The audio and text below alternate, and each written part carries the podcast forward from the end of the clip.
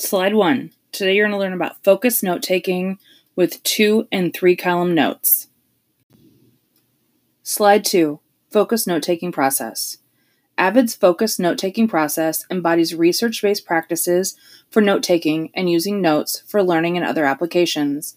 There are five stages in the process, and if you apply them to the different formats of your notes, it will also help with all content areas. First, take the notes. Second, process your notes.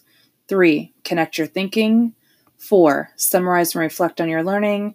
And five, apply your learning.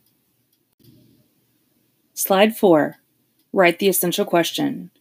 In the area where your essential question box is, write, How can I take two and three column notes?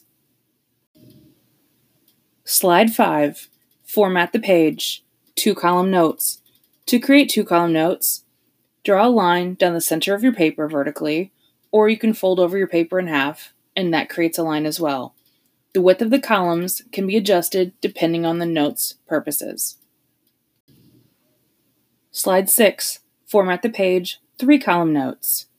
To create three column notes, use the left side to capture key ideas, main points, or important concepts from the text.